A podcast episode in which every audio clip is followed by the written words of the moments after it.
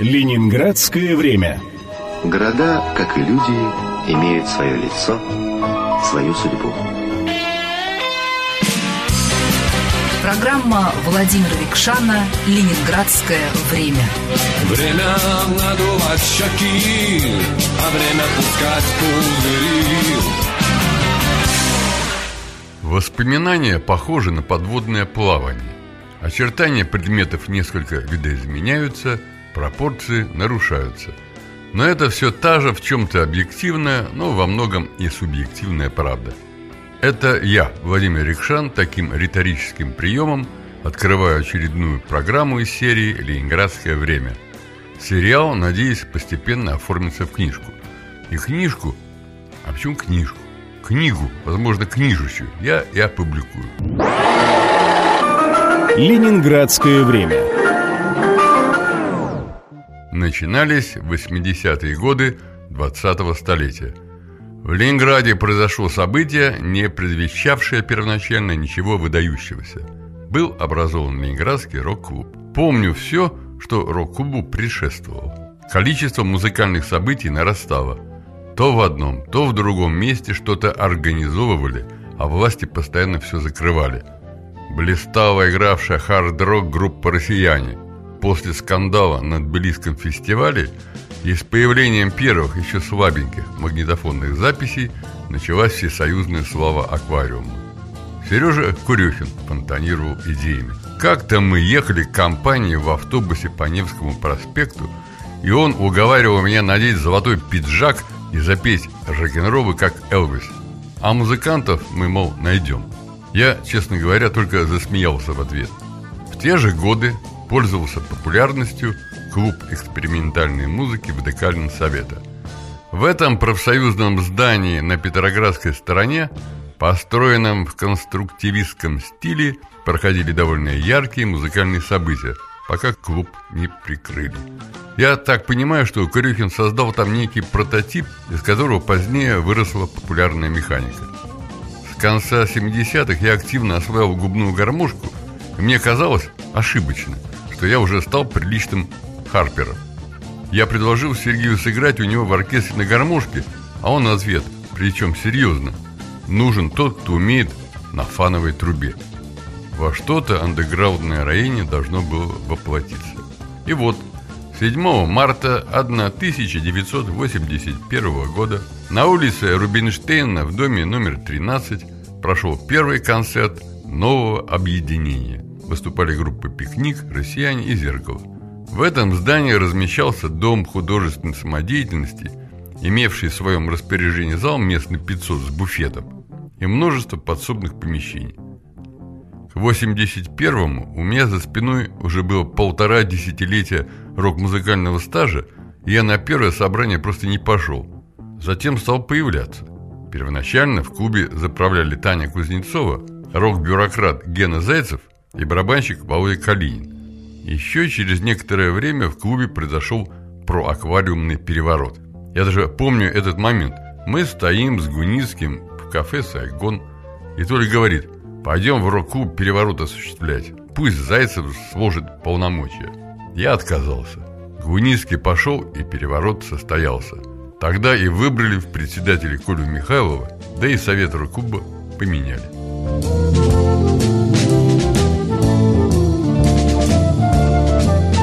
Первые года полтора-два Ленинградский рок-клуб не представлял для меня никакого интереса. По субботам там проходили дневные концерты. Народ на них особо и не ходил. Однако место постепенно оживало. Там стали появляться не только музыканты нового поколения, такие, например, как Леня Федоров, Олег Гаркуш и Витя Цой, но деятели официального сегмента советского общества. Тут в первую очередь следует назвать писателя Александра Житинского. Его записки рок-дилетанта, которые позднее стали появляться во всесоюзном журнале «Аврора», были довольно наивны, но их писал искренний и увлеченный человек. Житинский постоянно отстаивал интересы музыкантов, ну, больше всего аквариум. В самом начале нулевых я поучаствовал в создании почти часового документального фильма для канала «Россия». Фильм назывался «Революция любви». Название красивое, но и несколько романтизирующий исторический процесс придумал автор этого сообщения. Фильм посвящался русской, в основном ленинградской рок-музыке. Лента создавалась в недрах Ленинградской студии документальных фильмов. Телеканал работу принял и выплатил гонорар. И в итоге его не показал. У меня осталась черновая копия. Где исходники и готовая продукция, неизвестно. Где-то в середине повествования в кадре появляется человек по фамилии Коршунов, он же Кошелев. Этот Коршунов-Кошелев говорит буквально следующее. «Мы, молодые сотрудники госбезопасности, не хотели душить музыку, которую сами любили, хотя старшие товарищи нам очень рекомендовали это». И тогда я придумал рок-клуб. Мы, конечно же, присматривали, отслеживали работу наших идеологических противников. Она была и ЦРУ, и сионистские организации. Я считал, что молодежь должна иметь выход своей энергии – и не надо все запрещать. Одним словом, если б я все тогда не придумал, то теперь был бы не полковником, а генерал-полковником в отставке. В конце интервью Кошелев-Коршунов очень точно пропел бетловскую строчку «Швавзю, е-е-е». Работники рок-клуба Михайлов, Гуницкий и Слободская всегда говорят, что КГБ ничего не организовывал будто бы те стараются приписать лавры создания исторической организации Литейному 4, а это не так. Ленинградское время. Нет в Ленинграде такого района, где не велось бы жилищное строительство, где не вырастали бы новые дома, целые кварталы. Тем временем Прогрессивная общественность продолжала толпиться в кафе «Сайгон» на углу Владимирского и Невского проспекта и в ближайших заведениях общественного питания и скверах. Воспоминания писателя, спортсмена и музыканта Владимира Рикшана об исчезнувшем городе. Точно знаю, это не Владимир Рикшан организовал Ленинградский рок-клуб. Что тут правда, а что выдумка, мы, возможно, не узнаем никогда. Но обычно истина находится в равном удалении от противоположных высказываний. А вот недавний сюжет – но имеющий прямое отношение к началу 80-х. Позвонил мне как-то знакомый журналист телеканала НТВ и сказал, «Нам тут за ненадобностью передали из архива КГБ ФСБ пачку фотографий. Не мог бы ты их прокомментировать? Это фотографии рок-клубовские». Я согласился. Мы встретились возле зимнего стадиона, где в 1988 прошел знаменитый шестой фестиваль Ленинградского клуба. Его хотели прикрыть, но юный Барзыкин встал во главе колонны и направил ее в сторону Смольного. Партийная власть испугалась, и концерты в зимнем стадионе разрешила. Снимая передачу, меня посадили на скамейку напротив манежа. Протянули пачку фотографий и попросили прокомментировать. На части фотографии были зафиксированы лица публики шестого фестиваля. Они собирались группами, готовясь к демонстрации а их, видимо, из кустов снимали агенты государственной безопасности. Вторая половина фоток оказалась более ранней. Снимались они за кулисами и на сцене концертов на Рубинштейна 13. Чувствовалась непрофессиональная рука фотографа. Фоткал явно кто-то из своих. Некоторые фотографии оказались подписаны. На оборотной стороне уточнялось про кого-нибудь «гомосексуалист». Другое лицо комментировалось так «курит анашу». А вот фотография юного Каспаряна из культовой впоследствии группы кино. Переворачиваю фотку и читаю. Акопян. Все в этом мире существует по законам диалектики. Законы единства и борьбы противоположностей еще никто отменить не смог. Прогрессивная общественность продолжала толпиться в кафе «Сайгон» на углу Владимирского и Невского проспектов и в ближайших заведениях общественного питания и скверах. С появлением рок-клуба процент меломанов в данной тусовке значительно увеличился. Стыдно вспомнить, но я регулярно проводил время в районе названного перекрестка. А какие там начали появляться типажи? Чего только стоит Вова Сорокин. Накануне смерти Брежнева это был миловидный бойфренд разных прохожих девушек. Он просто радовался бытию но мог и усилить радость с помощью сухих вин. Он явно вносил позитив в отчасти депрессивную атмосферу Сайгона. Сорокин человек изобретательный. Окружили его с приятелем однажды в сквере хулиганы. А он схватил главного, закружил в вальсе. Хулиганы плюнули в сердцах и отвалили. Затем его, как часто бывает, понесло. И Вова изобрел гениальный способ добычи этих самых вин, а также водок и селедок. Он даже меня подбивал, но, воспитанный на благородных идеях де Кубертена, я, вздрогнув от ужаса, отказался. Итак, всякую субботу бойфренд Сорокин надевал хорошую рубашку и на гуталине в штиблеты поднимался с букетиком гвоздик на один из этажей ресторана «Москва». Богемный Сайгон, собственно говоря, являлся всего лишь филиалом ресторана. В Москве всегда по субботам веселились свадьбы, и бойфренд веселился вместе со всеми. На всякой вечеринке подобного толка одна половина всегда еле знает другую. И через некоторое время Вова уже стал руководить свадьбами, оттесняя нанятого тамаду. Дело тотального веселья пошло в гору. Вот если только не глухонемые. Как-то, не разобравшись, Сорокин внедрился на свадьбу глухого с немой и был разоблачен. И, так говорили языки, побит. Я частенько якшался с Сорокиным, отличавшимся эрудицией и бойкой речью. Одно время я жил в лесной избушке за терелками, и если задерживался в городе и опаздывал на пригородный поезд, то приходилось проситься на ночевку к друзьям-собутыльникам. В тот вечер другом оказался Сорокин. Он долго терзал меня, таская по осенним сырым улицам. Ему все не ехалось домой, где его ждала тихая жена и дитятко. Вова все звонил каким-то девушкам. Его отбревали, он звонил другим и снова получал отказ. Устав от вина и болтаний, я взял инициативу в свои руки. Значится так, обратился к товарищу с настойчивым предложением. Знаю одну молодую женщину, которая примет нас. Только по определенным обстоятельствам я не могу звонить сам наберу номер, и ты скажешь, что со мной. А как зовут человечину? Обрадовался Сорокин. Ее зовут Таня. Мы стояли в телефонной будке. Я набрал номер и протянул товарищу трубку. На том конце ответили. Сорокин с новым энтузиазмом стал кадрить женский голос и напрашиваться в гости. «Таня!» — кричал он. «Вам когда-нибудь выпадал случай счастья побывать в объятиях человека?» Тут речь Вовы прервалась. Мне пришлось совершить мотивированную подлость, и она сработала. Тихую жену Вовы звали Таня. Я набрал его домашний номер. Таня, поняв, что его кадрят по ошибке, хоть и тихо, но безапелляционно заявила в приказном тоне. Или ты приедешь, можешь с Рикшаном через полчаса, или я не открою двери.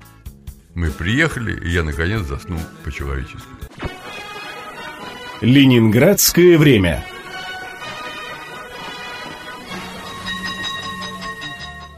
Куда нас с Сорокиным не заносило. Однажды поехали в дом композиторов слушать Курехина, а после сидели в тамошнем ресторане. Постепенно все сливки стали пересаживаться за стол к какому-то крупному дядечке, угощавшему публику. Постепенно и мы сели. Дядечка оказался главным городским однополым геем. И я ему после дал врыва за Сорокина, на который он стал накладывать руки. Последний период советского государства – породил большое количество персонажей вроде Вовы Сорокина. Потом все резко изменилось. То, что первоначально казалось частью богемного карнавала, для многих обернулось болезнью. С Владимиром я периодически встречался. Он выглядел неважно, но напоследок подарил мне историю, в которой скрыт особый философский смысл. Как-то в начале нулевых Вова вышел на улицу имени поэта Маяковского и направился в сторону улицы имени поэта Жуковского – Рядом семьева афганская борзая Сорокина, которая то писала под пыльными деревцами, то какала. У стены напротив описанного борзой деревца стоял низенький господин в темных очках. На господине был летний костюм, хорошего покроя и мокасин. Несколько пообтертая шевелюра что-то такое Сорокину говорила. Он вспомнил о клубе «Ливерпуль», находившемся через дом на углу, и картинку над входом – копию обложки с раннего альбома «Битлз». «Ну да», – мрачно подумал бывший бойфренд, – «опять битломан фанатика тирается». Сорокин еще не пил даже пиво, и душа томилась в сомнении. Проходя мимо господина, Сорокин хлопнул стоявшего по плечу и с веселой угрозой проговорил «Подринга старо канаешь, битломан хренов».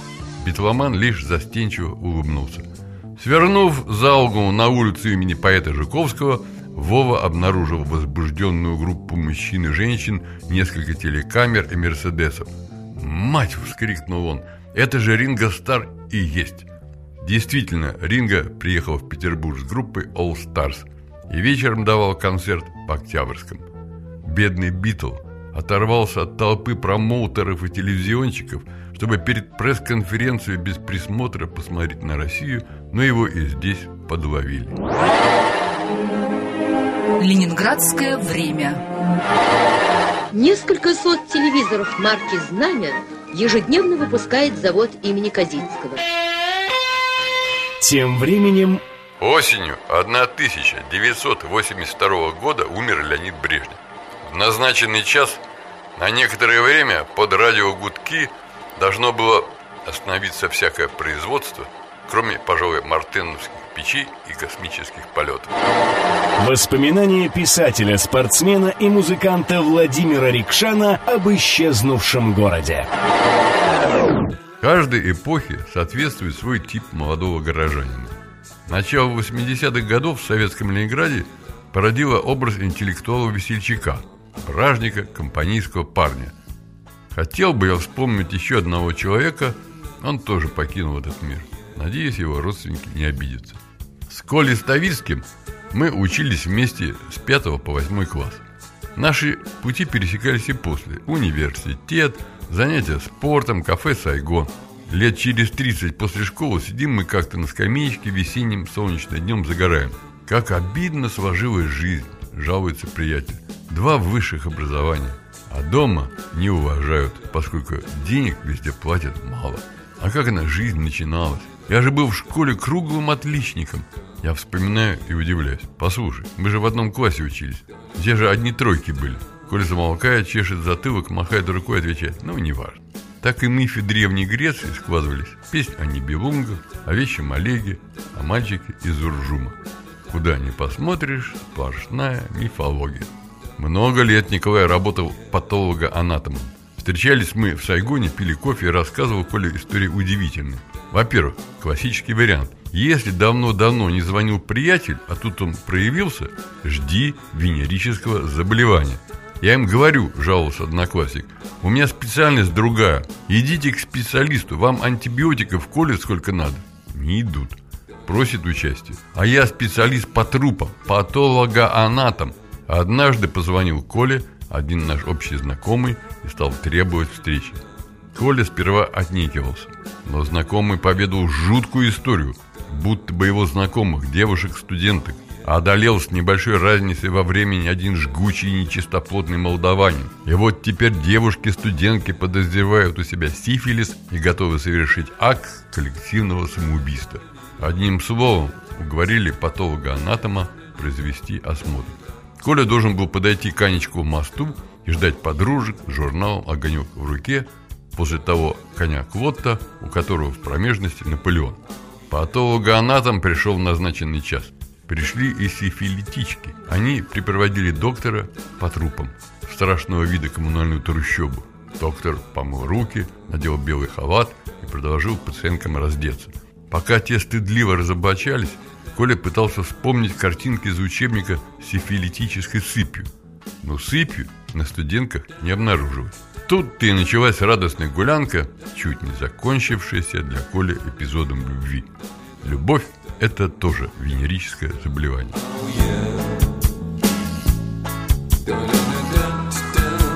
Осенью 1982 года умер Леонид Брежнев. В назначенный час на некоторое время под радиогудки должно было остановиться всякое производство, кроме, пожалуй, мартеновских печей и космических полетов. В прозекторской у Николая имелось радио, служившее информационно-музыкальным фоном. Как раз, когда радио загудело, патологоанатом и прозектор, пожилая сердитая тетка, разделывали очередное тело. Тетка, услышав гудки, отложила скальпель и встала над вскрытым покойником. Николай помялся, помялся и тоже встал по стойке смирно, чтобы не донесли куда следует и не заподозрили в неблагонадежности. Ленинградское время. Когда в 1982 году умер генеральный секретарь ЦК КПСС, для молодой публики, думаю, следует расшифровать данную аббревиатуру. генеральный секретарь Коммунистической партии Советского Союза Леонид Брежнев. Тогда население традиционно для страны встревожилось. Все уже привыкли к этому незлобливому правителю, а смена государя неизвестно к чему еще могла привести. Генсека не стало. Рок-клуб был создан. Никто не знал, что эти явления взаимосвязаны. Про Брежнева я больше не стану, а про Ленинградский рок-клуб обязательно в следующих передачах продолжу.